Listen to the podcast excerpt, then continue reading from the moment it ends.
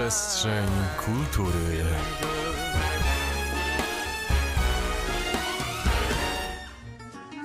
Cześć, no właśnie, to jest Przestrzeń Kultury, mamy dzisiaj czwartek. E, za mikrofonami dzisiaj podwójny debiut, bo, e, bo kogo my tu mamy? Julię Okoniewską i Darię Bajorek. Tak jest, ja się nazywam Olga Szygenda, realizuje nas niezmiennie nadal Jakub Pługiewicz. E, dziewczyny, o czym dzisiaj mówimy? Dzisiaj będzie o queerbaitingu yy, i myślę, że fajnie by było zacząć od yy, takiego wyjaśnienia, czym w ogóle jest queerbaiting. Tak, bo podejrzewam, że wielu z naszych słuchaczy nie wie. Ja powiem szczerze, że dzisiaj traktuję was trochę jak ekspertki w tym temacie, dlatego że ja sama spotkałam się z tym pojęciem, ale bardzo powierzchownie. Dlatego mam nadzieję, że i mi, i, i właśnie może osobom, które nas słuchają, trochę rozjaśnicie, o co w tym wszystkim chodzi. No tak, i myślę, że też Julka tutaj wspomni trochę też o fandomach, jeśli dalej będzie chciała. Oczywiście, że chętnie. Tak, no więc zaczynając od tego queerbaitingu, myślę, że to tak na wstępie powiemy, że to jest przede wszystkim technika marketingowa, co było zaskakujące dla mnie, kiedy czytałam na ten temat. I to jest próba zaskarbienia sobie queerowej publiczności bez konieczności otwartej reprezentacji osób L G B T plus na ekranie.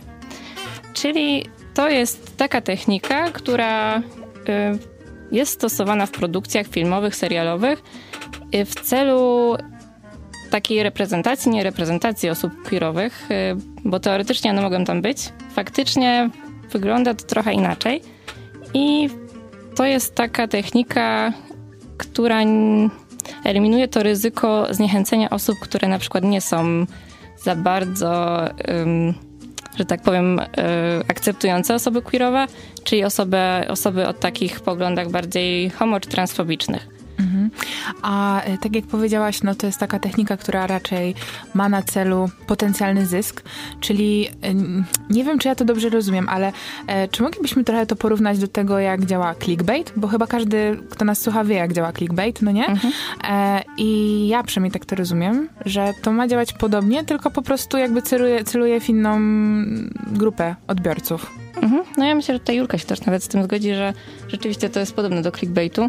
Myślę, że tak i mogę tutaj posłużyć się takim, wydaje mi się, najbardziej um, jaskrawym przykładem.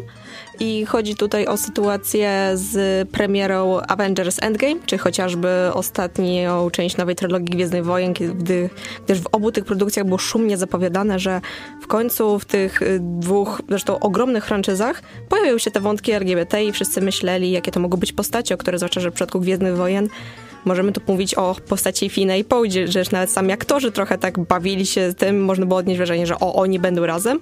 Tymczasem tak naprawdę w Endgame otrzymaliśmy na początku filmu scenę z wielką terapią, gdzie gość tylko powiedział, że ma chłopaka, męża, teraz dokładnie nie pamiętam, a w przypadku Gwiezdnych Wojen to dostaliśmy dosłownie na kilka sekund jakieś dwie postacie, które widzieliśmy chyba po raz pierwszy albo drugi na ekranie i pojawiły się na kilka sekund, pocałowały się i tak naprawdę tyle i skończyło się to takim jednym wielkim rozczarowaniem dla fanów, bo prosząc, mówiąc o tym, że chcą reprezentację społeczności L G B T, to bardziej chodziło o konkretne postacie jednak z tych głównych, z którymi się można jednak na dłużej utożsamić. Mhm. E, no to faktycznie. Zwłaszcza, że wydaje mi się, że też powody tego wszystkiego są chyba największym problemem, bo o ile rozumiem, że wiadomo, że czasami, e, zwłaszcza jeżeli jest to jakaś prośba wypływająca z, z, jakiego, z konkretnego, od konkretnych osób o to, żeby gdzieś otrzymać swoją reprezentację, no to fajnie, gdyby twórcy faktycznie się ku temu skłaniali. Ale jeżeli, powiedzmy, ja nie znam Gwiezdnych Wojen, więc tutaj nie jestem ekspertką, ale e, no Kuba, nie patrz tak na mnie. Również to nie czuję się tak osamotniona. No, sorry. Ale chodzi mi o to, że jeżeli mówimy o, jakimś, o jakiejś takiej produkcji, która ma swoją historię, to czasami być może wplatanie na siłę pewnych wątków będzie po prostu skutkowało odwrotnym efektem, no nie? E, bo, bo to bardzo często po prostu czuć, że to jest na siłę mm, zrobione. I tak się teraz zastanawiam, czy jeżeli faktycznie pojawiają się takie dwie postaci, które są tylko i wyłącznie epizodyczne, e, okej, okay, nie możemy tu mówić o konkretnej reprezentacji środowiska w jakiejś tam filmie czy produkcji, ale mm, być może taki epizod sam w sobie nie byłby zły, byłby raczej, powiedziałabym, neutralny, gdyby chyba nie właśnie to, po co się to robi, no nie? Czyli właśnie po to, żeby e, jakby nie wiem jak mam to powiedzieć, chodzi mi o to, że jakoś ułaskawić y, swoich odbiorców. Znaczy wydaje mi się, że w przypadku to, o przykładkach, o przykładach, o których ja wspominałam, to chodziło troszeczkę o to, że to było takie nagłaśniane i to była taka mm-hmm. robiona taka ogromna wręcz bajka, niespodzianka, że to jednak będzie coś z tych ważniejszych postaci, a nie dosłownie kilkusekundowe pokazanie albo pokazanie jakiegoś dialogu, więc można powiedzieć, że oczekiwania były wielkie, a skończyło się jak się skończyło. No tak, i takich przykładów chyba jest więcej, nie? Bo, e, bo faktycznie ostatnio łatwo, za, znaczy łatwo, no możemy z łatwością zaobserwować to, że mm, jest to naprawdę... Ze, znaczy bardzo popularny po prostu zabieg w mediach. Mm, no to co, to może wrócimy do tego za moment, a teraz posłuchamy sobie czegoś. To jest Przestrzeń Kultury w Radiu Meteor. E, rozmawiamy dzisiaj o queerbaitingu. E, I tak jak już dziewczyny, myślę, że zgrabnie wytłumaczyły, co to jest, e, to teraz co? To może porozmawiamy o tym, gdzie możemy zaobserwować queerbaiting. Tak, ja myślę, że możemy zacząć od Stranger Things, mhm. bo to jest dosyć głośny tytuł ostatnio. Tak, podejrzewam, że tego naszym słuchaczom nie trzeba przedstawiać. Dokładnie. E... Oj, przepraszam, bo Julka tutaj nam się zgłasza, że jej trzeba. E, bo w sensie, znaczy, bo nie ja oglądałam. Wiem, o czym jest ten serial, tylko ja kulturalnie y, ogłaszam, że serialu nie oglądałam, ale słyszałam mniej więcej o co chodzi i tak znam spoilery. A, dobra, no wiadomo, nie musimy znać przecież wszystkiego, jak... To wszystko ci wytłumaczymy. Będziesz wiedziała wszystko, czego potrzebujesz. Dokładnie. Stranger Things to póki co cztery sezony? Tak. Dobrze kojarzę? Cztery, no nie? E, cztery... E, mamy cały czas e, czwor, czwórkę bohaterów? Czwórkę. Główny? Tak, tak. Wydaje mi się, że czwórkę. Ale jeszcze Eleven. Piątkę. Jeszcze Eleven. Piątkę. E, mhm. Głównych bohaterów. Poznajemy ich, jak są dziećmi. Jakimś chyba takie, to jest dziesięć tak, lat, tak. Coś koło tego. No, bardzo no i trochę dorastają na ekranie. Mm, obserwujemy to. A wiadomo, że jak dorastają i są nastolatkami, to e, zmienia się ich, wiadomo, i światopogląd, e, i wszystko dookoła nich, jak również e, kwestia e, orientacji seksualnej. No tak, może i być tutaj wątek poruszony. Tak, no i tutaj od pierwszego sezonu spekuluje się w sumie, że postać Willa może być postacią queerową. Y, No, natknęłam się na y, właśnie spekulację, że postać była jest gejem. Natomiast y, tak, y, zastanawiam się trochę, czy, czy to by było sensowne w, wprowadzać to od pierwszego sezonu serialu, kiedy, tak jak wspomniałaś, to są praktycznie dzieciaki. No nie praktycznie, to są dzieciaki. To Oni są tam dzieciaki mają po dziesięć i, lat. E, w pierwszych sezonach, dopiero w kolejnych takie jakieś wątki w ogóle relacji i czy wątki miłosne są poruszane, a pierwszy sezon kompletnie się na tym nie skupia, mhm. bo, no, bo to są dzieci, no nie? Tak. Mm, no właśnie, ale to nie jest nigdzie powiedziane wprost, no, prawda? Bo nie, nie wprost nie. W ostatnim sezonie tylko była ta scena w samochodzie, kiedy Will wygłaszał tą mowę do, do Mike'a. To było chyba na temat Eleven, tak mi się wydaje. Tylko, że w momencie, kiedy ktoś to oglądał, widać było, że to nie chodziło tak naprawdę o Eleven, tylko o relację Mike'a z, z Willem. Mhm. No i fani odczytali to, no w sumie poprawnie, bo chyba tam twórcy też się wypowiedzieli, że to rzeczywiście miał być taki, taki zamysł, że po prostu Will wtedy wyznał swoje uczucia do Mike'a. No i że był trochę zazdrosny o to, że, że jednak tą relację on stworzył z Eleven, a nie z nim. Więc to był taki, taka wskazówka, że, że jednak jego postać jest queerowa. Natomiast wprost no nie było nigdy takiej rozmowy w serialu. Były zalążki tej rozmowy, kiedy Will chciał poprowadzić chyba taką tymi torami rozmowę z bratem. Z bratem Mike'a. Z tego co pamiętam? Albo coś mm. mylę. A nie z Charliem swoim? Tak, tak, z tak, Charliem. Tak, tak. tak. Bo Mike ma Nancy, nie? Tak, Siostra. No właśnie. Tak. Tak.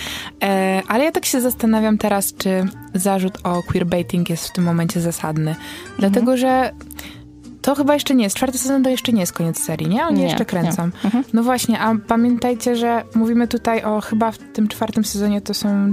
Oni mają czternaście lat, coś takiego. Chyba tak. E, więc sam fakt, że gdzieś tam ten temat zaczyna być poruszany, m, chyba jeszcze nie oznacza, że nie będzie poruszony dalej, mhm. no nie? Więc zastanawiam się, czy w ogóle ta dyskusja jest w tym miejscu, m, czy te zarzuty nie są trochę na wyrost. No właśnie, ja myślę, że są trochę na wyrost. Nie wiem, co ty, Julko, o tym myślisz? Myślę, że zgodzisz. No, myślę, że tak, bo czasami w kwestii oskarżania jakiejś produkcji o queerbaiting czasami pojawia się ten właśnie problem, że no tak jak tutaj mamy czterdziestolatków, młodych ludzi, więc tak naprawdę to jest wiesz, to taki okres, gdzie, gdzie młody człowiek odkrywa swoją tożsamość seksualną mhm. i tak dalej. Więc to się w każdej chwili może zmienić, zwłaszcza jeszcze mówimy o serialu, który trwa nadal, więc możemy coś odkryć, bo... No nie wiemy, co z tym zrobią twórcy. Prawda jest bo taka, bo... też nie możemy być za bardzo tutaj optymistyczne, bo nie wiemy tego, no nie? A jest dużo takich przykładów, właśnie takich produkcji, które dobrze się zapowiadały, a jednak coś poszło nie tak po drodze. No ale możemy mieć nadzieję. Nadzieję można mieć. Jak to się mówi, nadzieja umiera ostatnia. Więc można liczyć, że to, ten wątek się pociągnie, bo mi się czasami wydaje właśnie w przypadku takich produkcji, gdzie to, zwłaszcza w serialach, gdzie to jeszcze trwa, gdzie będzie nowy sezon, no chyba, że nagle pójdzie magiczna informacja, że seria jest kasowana, no to wtedy jest troszeczkę gorzej. Ale jeżeli mamy świadomość, że będą kolejne sezony, albo chociaż jeden sezon, to ten wątek może zostać podjęty, może być pociągnięty. Tu tak naprawdę można powiedzieć, że mówimy twórcom, słuchajcie, my wiemy, wy, mamy wrażenie, że y, widzimy, co wy planujecie, tylko czekamy na rezultat waszej pracy. Mhm. No ciekawe też, czy y, twórcy... wezmą pod uwagę właśnie to, te głosy, które no zwykle chyba w internecie, przez mhm. internet mogą do nich docierać. Podejrzewam, że nawet z takiego punktu widzenia marketingowców chyba nie mogą sobie pozwolić na to, żeby to zignorować, bo to byłoby mhm. trochę jak strzał w kolano. E, także no jestem bardzo ciekawa, co z tym zrobią. No ja myślę, że teraz rzeczywiście nie mogą sobie pozwolić na ignorowanie tych głosów i myślę, że wtedy byli bardzo linczowani jednak. Y- Szczególnie, że no jednak dużo było tych głosów, które, które mówiły właśnie, że Will jest postacią queerową i, i, i to byłoby takie po prostu jawne zignorowanie tego. Więc myślę, że jednak coś, coś z tym zrobią, jeśli nie, to możemy ich oceniać po zakończeniu serialu. To prawda. No dobrze, ale Stranger Things to nie jest y, jedyny przykład y, właśnie, y, jeżeli mówimy o queerbaitingu, a właściwie zarzutów o queerbaiting, bo y, też czytałam, że y, tak było w przypadku sze- serialu Sherlock. Mhm. Było tak mocno, bo jeżeli ktoś... Oczywiście tutaj może taki disclaimer, żeby była jasność, o którym Sherlocku mówimy. Tak, tak, to tak. Oczywiście mówimy o serialu y, y, B B C z y, Martinem Freemanem oraz Benedictem Cumberbatchem, którego może szerzej polska publiczność zna jako bagietka czosnkowa. I więc chodzi o ten konkretny serial, który myślę te... Mm, tropy queerowe może ma i w szczególności w czwartym sezonie są one jakieś gdzieś mocno wyciągane i wytykane przez y, może nie wszystkich fanów, ale sporej części fanów z serialu, że no jednak te tropy były i tu chodzi chociażby o to takie w zwiastunie samym, bo tutaj też się przyznaję, aż tak dobrze fabuły czwartego sezonu nie pamiętam, bo myślę, że wielu fanów tego serialu chce zapomnieć o czwartym sezonie. Tak, dokładnie. I że ten zwiastun był zmontowany trochę w taki sposób, że Sherlock jakby mówi do Johna, kocham cię i tak dalej i to można wrażenie takie, czy to jakieś wielkie wyznanie miłosne, a później oglądasz serial takie... Nic się nie wydarzyło. A co było w czwartym sezonie? Bo ja oglądałam Sherlocka i powiem szczerze, e, lubiłam bardzo serial i kompletnie tego nie wyłapałam, zupełnie tego mm. nie odnotowałam. Dlatego teraz, wiecie, mój mózg jest na najwyższych obrotach, dla, próbuję słyszeć, co mi się działo. Ja, to, to chyba będzie taki disclaimer, że uwaga, spoilery do Sherlocka, jeśli ktoś jeszcze nie oglądał. Nie, no już chyba każdy, kto miał zobaczyć. A jeżeli nie, to teraz na momencik proszę, nie wiem... Znaczy, po, tak, po pierwsze, nawet jak ktoś pamięta, to mówię, to jest, był tak tragiczny czw- sezon, że chyba większość ludzi wyparła go z pamięci i udaje, że tego czwartego sezonu nie ma. Ja przynajmniej tak robię. A, poczekaj. To jest to, gdzie Sherlock się cofa trochę do dzieciństwa i sobie przypomina... I jego siostra. Tak, tak. Jego siostra A, dostać. jego siostra. Oj, tak, to było słabe. Pracy. No. Mhm, tak, dobra. To było bardzo nie pamiętamy, bo to było słabe. Tak, też to chyba wyparłam. Tak, ja teraz też właśnie próbuję sobie ten moment y, przypomnieć, może ty dobrze pamiętasz, a to w najbardziej zwiastunie chyba moim zdaniem zakuło, więc... Tak, i nawet, bo ja sobie przypomniałam ten zwiastun, bo też kompletnie nie pamiętałam ani zwiastunu, ani tego nowego sezonu, tego czwartego. I oglądałam, no i rzeczywiście sobie pomyślałam, no kurczę, to, to chyba jest jednak ten queerbaiting. I zerknęłam na komentarze, a w komentarzach, no właśnie, pełno, pełno osób, które odczytały to w taki sam sposób, że jednak to było wyzna- wyznanie miłosne do, do Johna. No, okazało się, że, że oczywiście, że nie. I Sherlock tam, to, to była chyba część zadania, które, które on miał wykonać i, i mówił to po, pod przymusem, to kocham cię. No, ale komentarze było dużo. Ale tam też chyba był taki zarzut, um, że w ogóle pojawiały się takie sugestie, choćby ze strony pani Hudson, tak? Mhm, tak, tak. Coś, ja tego już tak dokładnie nie pamiętam, ale, ale faktycznie to chyba miało być takie trochę humorystyczne, mhm. takie wiecie. Um, a faktycznie może być to odczytane zupełnie inaczej. I e, dla osób, które oczekiwały czegoś innego, no to takie no nieprzyjemne. mimo mhm. wszystko. To było trochę takie budowanie napięcia od pierwszego sezonu właśnie przez te komentarze, czy, czy jakieś takie niedwuznaczne sytuacje. I twórcy wyraźnie z tego skorzystali. Myślę, że zobaczyli, że to jednak, no to właśnie jest tak klikalne. I, i rzeczywiście wykorzystali to nawet w tym zwiastunie i później dali nam dosłownie nic. Wydaje mi się, że jeszcze takiej pikanterii tej te, całych domysłów dodał, to chyba był trzeci sezon. Tak mi się wydaje, z Sherlocka, kiedy była ta scena, że co się stało Sherlockiem i był z Moriartym tam na dachu i tam jedna dziewczyna mówiła o tych teoriach i oni tam mieli się pocałować, coś takiego. Ja myślę, że tamta scena jeszcze bardziej... Oczywiście to było tylko wymysł jakiejś dziewczyny, która myśli, co się stało Sherlockiem i Moriartym. Ale myślę, mhm. że ta scena też mogła tak u niektórych osób coś podsycić te emocje, że hej, może coś się tu dzieje, może coś się tu wydarzy. Jednak się nic nie wydarzyło. No właśnie, bo my tak trochę zaczęłyśmy, znaczy wspomniałyśmy, że e, być może poruszymy tutaj temat fandomów, bo i ja bym chciała się do tego odnieść, bo po pierwsze tutaj Julka się specjalizuje. E, specjalizuje bez przesady. Dobra, mocne słowo. W naszym, w naszym, w naszym gronie jesteś specjalistą, specjalistką, tak. tak. Masz rolę eksperta. E, korzystaj. To tak, a też mi się wydaje, że właśnie te fandomy są chyba takim, taką przestrzenią mm, do dialogu na ten temat. No nie? I właśnie do takim miejscem, gdzie można się nad tym zastanawiać, bo, e, bo podejrzewam, że takie pojedyncze głosy osób, które gdzieś tam o tym sobie pomyślały, e, nie miałyby takiej siły mm, rażenia. Dokładnie tak, bo tu się też pojawia taki problem. Znaczy, sam queerbaiting jest problemem, ale tu rodzi się trochę problem innego typu, że kiedy coś faktycznie jest queerbaitowane, a w którym momencie tak naprawdę to powiedzmy jest takie wyobrażenia fan, fanów, bo często w fandomach... Y, jeśli ktoś siedzi w różnych, jak ja na przykład, jak coś takiego jak shippowanie jakiejś postaci, czyli że o, patrzymy na te postacie i my, według nas, oni powinni być razem. Oczywiście mogą być to te kanoniczne, czyli oni ostatecznie skończyli ze sobą, albo te powiedzmy z wyobrażeń, albo powiedzmy marzeń fanów i czasami człowiek może się zastanowić, czy to, kurczę, czy to faktycznie był taki zamysł twórcy, czy to po prostu jakoś fani, bo niektóre te shipy mają ogromną popularność. Mhm. Jeśli się wejdzie na strony z fanfikami, na inne jakieś różne blogi, czy przejrzy się fanarty, no to, to ta grupa fanów jest po prostu ogromna. I problem jest wtedy taki, że czy to jest ten queerbaiting, czy to po prostu ludzie mają takie powiedzmy fantazje, że ej, ale oni by super razem wyglądali, no to były fajne.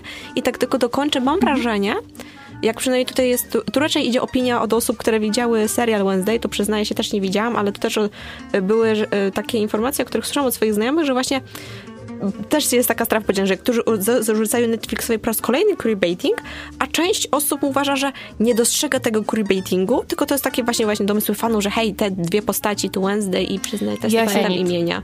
Elite, że to jest takie, ja hej, po prostu ludzie je ship, że shipują no ja po prostu te postacie, bo shipowanie, no. mówię, jest takie dla mnie przynajmniej naturalną część różnych fandomów, bo sobie myślę, hej, ale fajnie by było, gdyby postacie były razem. No tutaj przyznaję się, ja muszę zobaczyć ten serial, żeby to w pełni ze swojej perspektywy ocenić.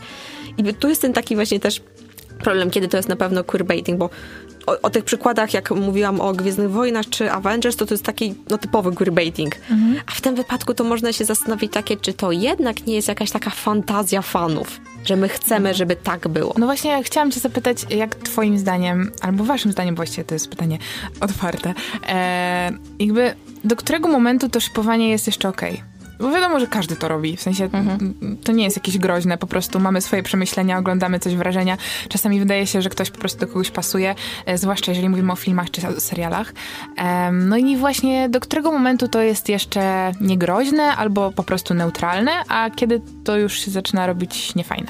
W przypadku shipowania? Mhm.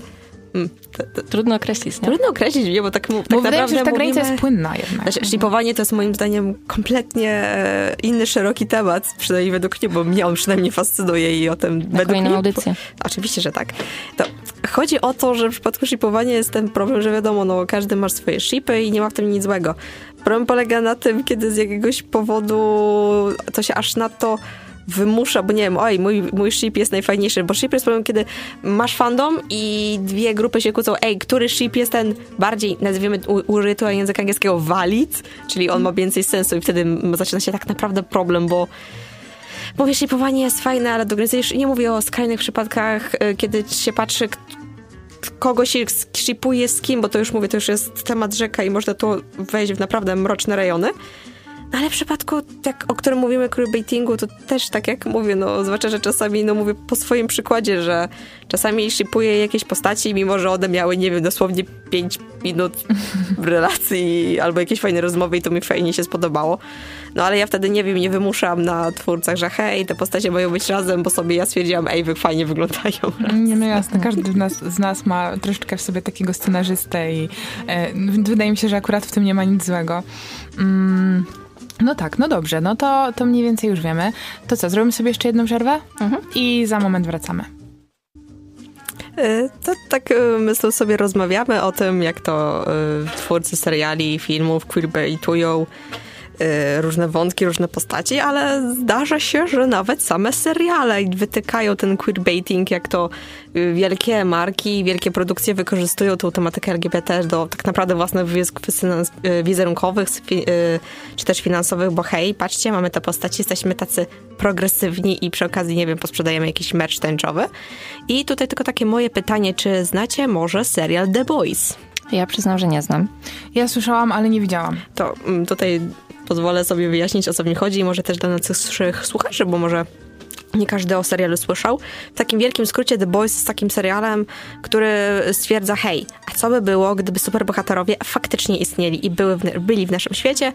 W wielkim skrócie ci superbohaterowie tak, są, tak naprawdę są wielkimi celebrytami z wielkim ego, którym tylko imprezy, nielegalne substancje w głowie i którzy myślą, że mają Y- jakieś y, wielkie znaczenie dla ludzkości i chodzi o to, że w serialu pojawi się postać Queen Maeve, czuła królowa, została przetłumaczona na polski, cudowne, i ona oficjalnie, kanonicznie jest osobą biseksualną i chodzi o to, że w tym świecie istnieje tak zwana organizacja marka Vought, czyli odpowiednik Disneya z naszego świata, który stwierdza właśnie, że hej, skoro mamy taką postać oficjalnie i wszyscy o tym wiedzą, to jakoś to wykorzystajmy i róbmy wszelkie spoty, jakie to nie jest fajne, umieszczajmy to na jakichś produktach spożywczych, że hej, Queen Maeve i wszystkie różne głupie, durne hasła reklamowe i moim zdaniem to jest też taki właśnie przytyk między innymi chyba do Disneya, że no okej, okay, fajnie wykorzystujecie fakt, że ktoś jest z jakiejś orientacji i wy tak naprawdę próbujecie tylko na tym zyskać, a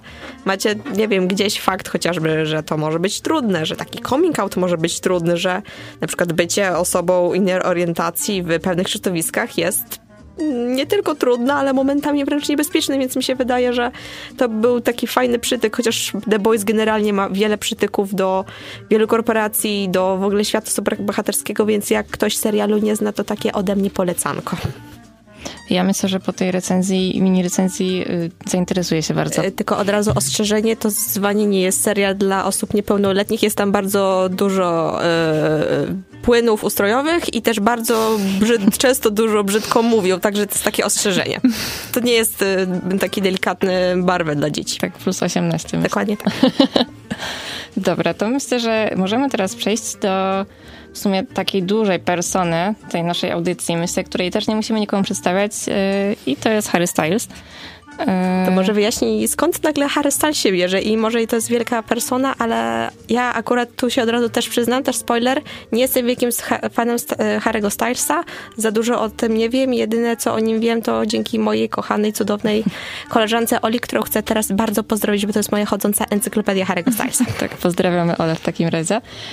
No Harry Styles w tym kontekście yy, dlatego, że no to jest zadziwiające, co w sumie też zwróciłaś mi na to uwagę przed audycją, a na to sama nie zwróciłam uwagi, że odnosi się do niego właśnie ten temat queerbaitingu, bo y, ludzie uważają, że korzysta z queerowej estetyki i w wywiadach y, zapytany wprost o to, czy, czy jest osobą queerową, czy identyfikuje się jako osoba queerowa, nigdy nie udziela jakiejś takiej y, jasnej odpowiedzi. Trochę, trochę miga się zawsze od tych, y, y, od tych wypowiedzi i, i, i właśnie dlatego ta, ta łatka queerbaitingu trochę się do niego przyczepiła. To ja mam to pytanie. Mhm. Dlaczego to jest złe? To znaczy, jakby rozumiem, że jeżeli on by to robił po to, żeby mieć więcej fanów i tak dalej, no to w porządku, zamiary ma złe, to jest po prostu nieetyczne. Ale zakładając, jakby no nie możemy zarzucać mu tego, nie wiedząc, jakie ma motywy. Mhm. I teraz tak, jakby jego twórczość faktycznie y, dość często nawiązuje właśnie do środowiska L G B T i ja myślę, że to jest super, bo robi to w sposób bardzo naturalny i nie wiem, no w jakiś sposób może oswaja swoją publiczność z tym i nie wiem, dla mnie to jest absolutnie niewymuszone i właśnie tak, jak chyba to powinno być, a z drugiej strony to, że sam nie mówi o swojej tożsamości seksualnej, jakby no ma do tego prawo. No mhm. nie? Jak, tak naprawdę my możemy się nim interesować, bo jest idolem, bożyszczem trochę e, mhm. i wiadomo, że przyciąga uwagę swoich fanów i ogólnie świata mm, i możemy snuć jakieś domysły, zastanawiać się nad tym, bo tak działają plotki, tak działają media, ale no to jest jego prawo, żeby zostawić to dla siebie. No nie, nie musimy przecież o tym mówić, nic mhm. nam do tego w ostateczności. Więc zastanawiam się, czy właśnie w tym wypadku ten queerbaiting, ten zarzut jest podstawny. I tutaj właśnie chyba pojawia się takie sedno całego tego problemu, o którym tak wymieniałaś, bo tak naprawdę queerbaiting powinien odnosić się tylko i wyłącznie do postaci fikcyjnych z mhm. filmów, seriali, książek, komiksu, nie wiem, gier i tak dalej, bo to się odnosi do postaci fikcyjnych, na które wpływ mają scenarzyści, producenci, reżyserzy, pisarze i tak dalej, bo to oni je kreują i to oni mogą nam sprawiać, że hej, myślimy, że w końcu mamy, znaczy jakaś społeczność może sobie myśleć, hej, mam w końcu się z kimś identyfikować, a tak naprawdę, że ujmę to w taki sposób, by twórcy robią nas balona i jednak tak nie jest. Mhm. No a tutaj jednak nie mówimy o Harrym Stylesie, który jest, nie wiem, postacią jakiegoś uniwersum, jakiegoś po, y, no, komiksu, no, tylko jednak o prawdziwym człowieku. I mhm. tak naprawdę też się pojawia taka kwestia, że to kto jest jakiej orientacji, tożsamości płciowej i tak dalej, to jest jego sprawa i jeśli będzie chciał wyjść z szafy, to też jego sprawa, a jeżeli nie chce i nie jest taką osobą, to tak naprawdę nic, tam, nic nam do tego. I myślę, że to jest ten właśnie temat, że właśnie takie ham, hamskie wycho- wymuszanie na kimś wyjście z szafy jest kwestią, o której może Daria nam opowiedzieć na innym przykładzie. Tak, ja bym chciała jeszcze dodać yy, przed jeszcze tym przykładem, że yy, tak teraz się zastanawiam i dlaczego ten queerbaiting tak się przyczepił do Harry'ego Stylesa i może dlatego, że on wytworzył trochę taką swoją markę, przynajmniej ja tak trochę uważam, że że jednak jest bardzo rozpoznawalny i, i, i jakby te, te jego looki na przykład z koncertów, myślę, że każdy by rozpoznał outfit, jeśli by mógł, nie wiem, kilka ustawić w rzędzie i wybrać ten, który akurat jest no to z, prawda. Z, jego, z jego tour. No i yy, więc myślę właśnie, że to jest ta jego marka, która go tak wyróżnia i, i ludzi trochę chyba mm, jakoś, nie wiem, irytuje to, że nie wiedzą, co za tym stoi, oprócz tego, że na przykład może lubić taką estetykę. Dokładnie. Nie zapominajmy, że mówimy tutaj o artyście, e, mhm. ale wydaje mi się, że ta społeczność też ma swoje przywileje. Mm, tak, tak myślę. E, w sensie takim, że ma prawo być ekscentryczny. Ma mhm. prawo, a jakby to, że ludzie to kupili i że y, zachwycają się tym, jak wygląda, bo y, Harry Styles stał się trochę taką ikoną mody, bo przecież no, ubiera się bardzo odważnie mhm. i z tego, co ja słyszałam w jakichś rozmowach z nim, y, to chyba są jego pomysły na to, jak wygląda i w ten sposób siebie właśnie pokazuje światu. No, moda, jak każdy inny środek wyrazu, działa, wiecie, w sensie ma prawo po prostu pokazać się światu, hej, chcę wyglądać tak, mhm. więc wyglądam dzisiaj tak. I doszukiwanie się we, wszystkie, we wszystkim zabiegów marketingowych jest potwornie smutne. Mhm. I bardzo, bardzo mi się nie podoba ten pomysł. No znaczy, tak. Trzeba być ostrożnym, bo może tak być, nie? Tak, tak, tak, tak. Ale jeżeli to jest taki, powiedzmy, jego imidż, jego styl, no to tak naprawdę, no co nam do tego możemy co najwyżej powiedzieć, że nie wiem, to jest styl, który ja osobiście nie lubię. Jakoś ja, ja bym w tym czakim nie, nie wiem, chodzić nie mógł, no ale to jest styl Harry'ego Stylesa, z którym myślę obecnie chyba każdy go kojarzy. Mam wrażenie, wszyscy od razu Harry Styles, te wszystkie takie duże, kolorowe stroje i tak dalej. No nam mhm. tak naprawdę to pozostaje... niebieskie boa. Tak, tak, tak naprawdę tak, nam tylko pozostaje naszej... stwierdzić, że hej, czy nam się to podoba, czy nie, czy jeżeli ktoś się czuje jako ekspert mody, stwierdzić, czy to dobrze wygląda, czy nie. No akurat ja ekspertem nie jestem, więc mogę tylko stwierdzić, o, ma jakieś kolorowe ciuchy. Mhm. A to jest też ciekawe, tak sobie myślę, że y, trochę ludzie go oskarżają o ten queerbaiting, dlatego tylko, że, takie, że łamie takie tradycyjne normy męskości i tego, mhm. co, co mężczyzna może nosić jako artysta na scenie i, y, i że robi to tak, tak totalnie, bo, bo jednak, no na przykład idąc bardzo stereotypowo, y, często ubiera kolor różowy. No i jednak mężczyźni kolor różowy to raczej się nie styka tak bardzo stereotypowo. I, I też dlatego chyba ten queerbaiting tak przygnął do niego. Ja pamiętam kilka lat temu y, aferę o mm, paznokcie pomalowane, bo jeszcze wtedy w ogóle, teraz, mhm. teraz wiadomo, że jest taki trend i teraz coraz częściej jest y, to spotykane y, u wszystkich ogólnie, ale mm, pamiętam, że Harry Styles był jedną z pierwszych takich osób publicznych, mm, obecnie, nie mówię o latach osiemdziesiątych, bo wtedy też malowali paznokcie, e, ale, ale obecnie e, i tak, i miał ten kolorowy manikir i, i wiem, że, że też wtedy w sieci trochę zawrzało. No ale chyba taka jest specyfika tych naszych czasów, że się trochę z tym oswajamy. Jedni szybciej, inni troszkę wolniej. Mhm. E, ja myślę, że fajnie, że Harry tak to stara się po prostu Po prostu to robi, no. Mhm. Reprezentuje to w taki sposób maksymalnie organiczny, taki normalny. Mhm. Myślę, że u niego to jest bardzo naturalne i, i właśnie takie niewymuszone. Więc y, ja bym się posunęła y, o takie zaufanie, że, że to, co robi, jednak nie jest tym queerbaitingiem i, i że jednak ta, ta przestrzeń, na której nawet na jego koncertach jest tak bardzo widoczna, taka queerowa, tęczowa. Pamiętam, że widziałam też wideo, gdzie pomógł y, dokonać coming outu jednej osobie z widowni i, i to jest takie bardzo właśnie naturalne i, i takie w sumie wolne od złych intencji, przynajmniej mm. ja, ja bym chciała tak myśleć i chciałabym, żeby tak rzeczywiście było i wierzę, że tak jest. Y, no i, i też właśnie myślę, że to jest też kwestia tego, tego imidżu, który on sobie wykreował i tego, że jest po prostu taką osobą i to, że jest ekscentryczny, to jest jego pełne prawo i czy za tym się kryje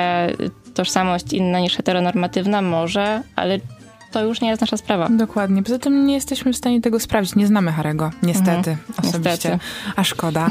e, Także no, co nam zostaje? Zostaje nam mieć tylko nadzieję, że po prostu ma dobre intencje i że, mhm. że to wszystko jest... Mm, ma jakieś takie lepsze, mm, lep, lepszy cel. E, no dobra, to... Aha, jeszcze mówiłaś... Zaczęłaś mówić o coming outcie i to też jest trochę powiązane i mamy jeszcze jeden temat właśnie z tym związany, mhm. ale y, może co? Może po piosence? Mhm. Dobrze, to teraz zapraszamy na piosenkę.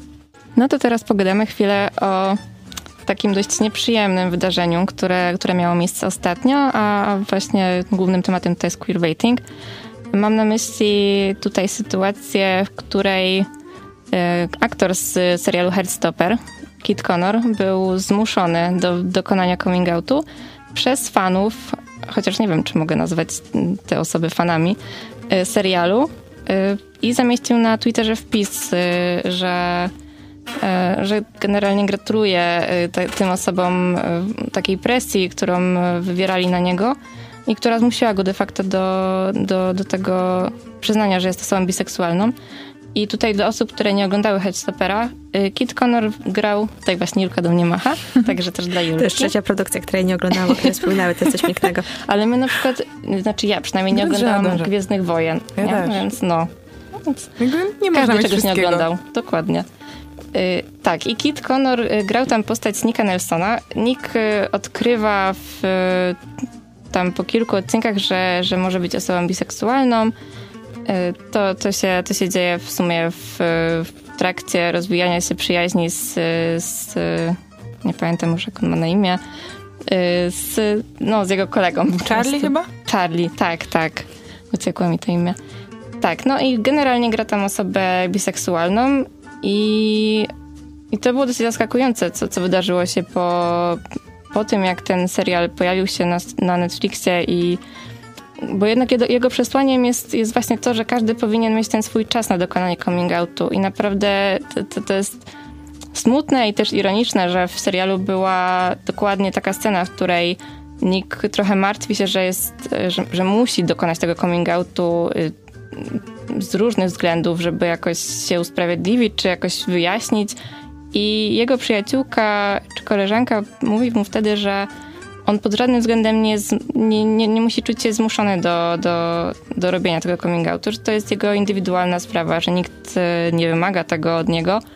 Natomiast życie to bardzo zweryfikowało i I aktor, który odgrywał tę postać, był dosłownie zmuszony do zrobienia właśnie tego, czego się jego postać serialu obawiała. No można wręcz powiedzieć, że chyba fani, w cudzysłowie tutaj mhm. w serialu, trochę oglądali serial bez zrozumienia jakiegokolwiek i no, dokładnie. Zawa- zawali chyba takie podstawowe zadanie na jakimś każdym egzaminie, czyli czytanie ze zrozumieniem. Przecież to można odnieść do też wielu seriali. I po prostu ja mam wrażenie, zastanawiam się po prostu, skąd tym osobom w ogóle wpadł pomysł na to, że hej, ten aktor robi queerbaiting tak naprawdę, bo dla mnie to jest troszeczkę niejasne. Mhm. To tak przy tym podobne do tego, o czym rozmawiałyśmy wcześniej i o tym Harrym Stylesie, że jednak to jest prawdziwa osoba i jak tutaj kogoś oskarżać o queerbaiting, kiedy to, to nie jest postać fikcyjna, no bo przecież postacią fikcyjną jest Nick Nelson i to jego postać jest biseksualna, a to, czy Kit Connor jest osobą queerową, no to również to nie jest nasza, w ogóle nasz, nasze zainteresowanie. Dlatego no tutaj chyba ludzie trochę nie, nie rozgraniczyli tego, że jednak aktor, a postać, którą gra, jest totalnie czymś innym.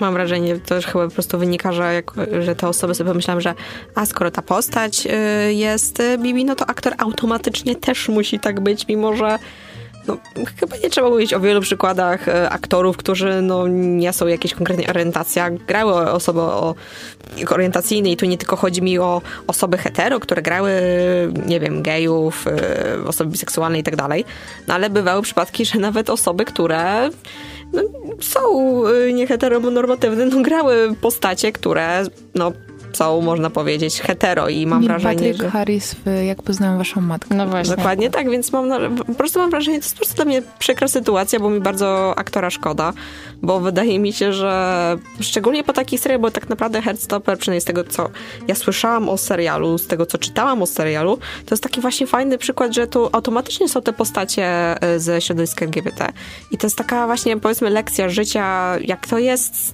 z takimi osobami, w szczególności w takim młodym wieku, kiedy odkrywasz takie rzeczy i moim zdaniem, zresztą nie tylko osoby młode, ale nawet osoby starsze, które by zajrzały do takiego serialu, miałyby taką świadomość, że hej, na pewne rzeczy trzeba dać sobie czas, że każdy wiek tak naprawdę jest dobry na coming out, bo ile my tu mieliśmy przykładów, yy, kiedy jakieś jacyś aktorzy, wokaliści, pisarze dokonywali coming outu w wieku, nie wiem, powyżej czterdziestego roku życia i to jest mhm. takie, hej, stwierdzili, że to jest ten moment, no bo tak naprawdę, nie wiem, przez całe życie nie mogłem tego powiedzieć, bo no kiedyś to było nie do przyjęcia i nie wiem, mógłbym sobie zru- zrujnować, mogłabym, no, czy też, bo to też kobiety, m- można mówić, że kobiety przecież też dokonują coming outu, że mogło moje życie być zrujnowane, moja kariera i dopiero teraz, kiedy ten temat jest, nie jest tak naprawdę tematem tabu, szczególnie w Stanach Zjednoczonych, mogę o tym mówić, a takie zachowanie tych mówię, nie chcę o niej mówić jako o fanach, no, bo to byłoby było obrazy dla fanów serii. Jest po prostu słabe i to też mam wrażenie sprawia, że przez to queerbaiting nie dość, że samo w sobie jest problemem, bo to jednak mówimy, tak jak mówię o tym, że hej, dajemy wątki L G B T dla zysków, jeśli chodzi o firmy, mhm. ale queerbaiting staje się problemem już wtedy na zasadzie, że oskarżamy kogoś o queerbaiting, kiedy no nie ma to najmniejszego sensu, bo nie wiem, jakiejś jednostce coś się nie spodobało. Mhm. Trochę takie szukanie dziury w całym już w tym momencie. I no patrząc na to, że że jednak oskarżamy o queerbaiting osobę, która grała w serialu bardzo queerowym i naprawdę nie wyobrażam sobie, jak bardzo trzeba się nagimnastykować umysłowo, żeby wymyślić tutaj jakiś temat powiązany z queerbaitingiem. No, ale się udało. Słuchaj, no, ludzie mają różne hobby i dla niektórych hobby jest szukanie różnych problemów, bo dla no nich wszystko jest zbyt idealne, więc wiesz, no... No niestety, no stwierdzili, a to ja sobie znajdę problem, że tutaj jest queerbaiting i będę pisać, dopóki aktor czegoś tam nie zrobi. Mhm. I, te, i, i chyba śmiało możemy powiedzieć, że my nie promujemy takich zachowań i uważamy, że takich rzeczy wolni, wolni, robić się nie powinno. No dokładnie. Tak jest. Ale ja jeszcze słyszałam, że a propos tej produkcji, mówimy o Heartstopper, em, Netflix się odezwał. I, I to w taki fajny sposób, bo po prostu no, zrobili to, co chyba powinni zrobić. Mhm. Um, czyli, e, czyli po prostu okazali wsparcie i zabrali głos przede wszystkim. Mhm. Tam mhm. z tego, co pamiętam, to nawet y, cała obsada Heartstoppera, czy to na swoich mediach społecznościowych, czy właśnie przez jakieś kanały Netflixowe wyrażali wsparcie dla, dla aktora. Netflix na Twitterze w swoim bio zamieścił właśnie takie słowa wsparcia też dla, dla Kita. I też osoby spoza obsady też mi się wydaje, że, że jakoś zabierały głos w tej sprawie. Więc to jest fajne też, że, że jednak dostał dużo wsparcia, no bo kurczę, osiemnaście lat to jest, no nie wyobrażam sobie w wieku osiemnastu lat być zmuszaną do, do zrobienia coming outu i to nie, no w ogóle zmuszanie kogokolwiek, no do czegokolwiek. Jak już ustaliłyśmy przed chwilą, to nie tak jest nie niczyja robi. Sprawa. A to jest jeszcze młody chłopak, osoba mhm. publiczna i to ze świadomością, że nie ogląda go jedna osoba, dwie, pięć, tylko praktycznie cały świat. Mhm. Mm. no ta sytuacja była, no to nie ma w ogóle się nad czym zastanawiać, po prostu ona nie powinna mieć miejsca. Dokładnie. Dokładnie tak. I myślę, że to też taka trochę konkluzja e, powoli nam się zarysowuje, jeszcze nie kończymy, ale, ale powoli. Jakby w ogóle ktokolwiek miał jakiekolwiek wątpliwości wcześniej, że po prostu queerbaiting jest zły. Nie róbcie tego, nie róbmy tego. Um, to jest bardzo niefajne zachowanie, nie, po, nie polecam zero na dziesięć. Tak. To prawda, zgadzamy się. Mm, no dobrze, to teraz jeszcze zapraszamy na e, przerwę i wracamy do was za moment. E, wracamy do was. Już teraz na zakończenie, bo zostało nam tylko kilka minut. Mm, I dziewczyny, co? Jak już mówimy o tym queerbaitingu, to wypadałoby na koniec, e, tak jak zresztą przed chwilą mówiłyście, tutaj na poza anteniu, e, powiedzieć naszym słuchaczom, co zrobić, żeby tego nie robić. Ja myślę, że na, na początku wybierać świadomie takie produkcje, które z tego queerbaitingu nie korzystają, albo do których nie mamy wątpliwości. I... I no w sumie to jest głównie nasz wybór, żeby wspierać takie produkcje, które rzeczywiście jakoś sobie myślimy, okej, okay, to, to ma sens, tutaj wszystko jest przejrzyste, wiadome i jakby nie ma żadnych pytajników co do tego, jakie intencje ma produkcja. Mhm. Myślę, że też ze względu, że żyjemy w, w świecie zdominowanym przez media społecznościowe. Także pisać po prostu w recenzjach y, takich produkcji, które dokonują queerbaitingu, że to jest troszeczkę słabe, to jest mało fajne i tak naprawdę fajnie też było taka jakaś y, ingerencja tak naprawdę z góry z tych produkcji, żeby, no to, to jest akurat chyba nasze trochę pobożne, pobożne życzenia, y, żeby twórcy przestali właśnie traktować tematyki mm, środowiska L G B T jako taki hej, fajny produkt, albo bo, bo to czasami sprawia, człowiek ma wrażenie, że po prostu oni mają taką fajną checklistę z, rozpis, z rozpiską, co się musi pojawić, a wątek L G B T y, rozpisany, nie, po prostu ma być, a dobra, to damy tam, nie mm. wiem, pięć sekund. I mam wrażenie, że takie trochę nawoływanie, czy właśnie taka dyskusja o tym publiczna też powinna występować, bo może ten, wtedy nasze głosy gdzieś dotrą tam do tej góry i może gdzieś pójdzie to takie stwierdzenie, że hej, kurczę, może przestańmy tak queerbaitować i tak dalej, a myślę, że tak naprawdę mm, fandomy, czy chociażby też same środowiska L G B T są świadome problemu i one s- najlepiej mogą zauważać te takie problemy i trochę się ich posłuchać i przy okazji posłuchać, czemu queerbaiting jest no niefajny i czemu on tak naprawdę jest taką, moim też zdaniem, złą reklamą osób L G B T, albo właściwie mhm. to jest takie mhm. brak dawania wsparcia takim środowiskom. No tak, mi się też wydaje, że to, co teraz powiedziałaś, jest bardzo ważne, a mianowicie to, żebyśmy mimo wszystko zabrali głos, dlatego, że bez tego głosu nic się nie zmieni, a mhm. tak długo jak się nic nie zmieni, tak długo to się będzie sprzedawać, a tak długo jak to się będzie sprzedawać, tak długo te duże tak, koncerny i firmy będą, będą to powielać. Także no to takie nasze rady. Słuchajcie, no bądźmy po prostu fair i, i, i żyjmy, dajmy żyć innym. I bądźmy mili. I bądźmy mili, dokładnie. I to taka chyba takie podsumowanie tej naszej dzisiejszej audycji. E, musimy się żegnać. To była Przestrzeń Kultury. Dzisiaj mówiły do was Daria Bajorek oraz Julia Okoniewska i Olga Szygenda. E, to co, dziewczyny? Chcecie się pożegnać? Tak, ja chcę się pożegnać i chcę w tym momencie życzyć wszystkim naszym słuchaczom bardzo dobrej herbatki, bo taka ciekawostka, dzisiaj jest Dzień Herbaty. No. To... Tak, dobrej herbatki i do usłyszenia. Dokładnie, to ja też się przyłączam. Do usłyszenia. Przestrzeń Kultury. Przestrzeń Kultury.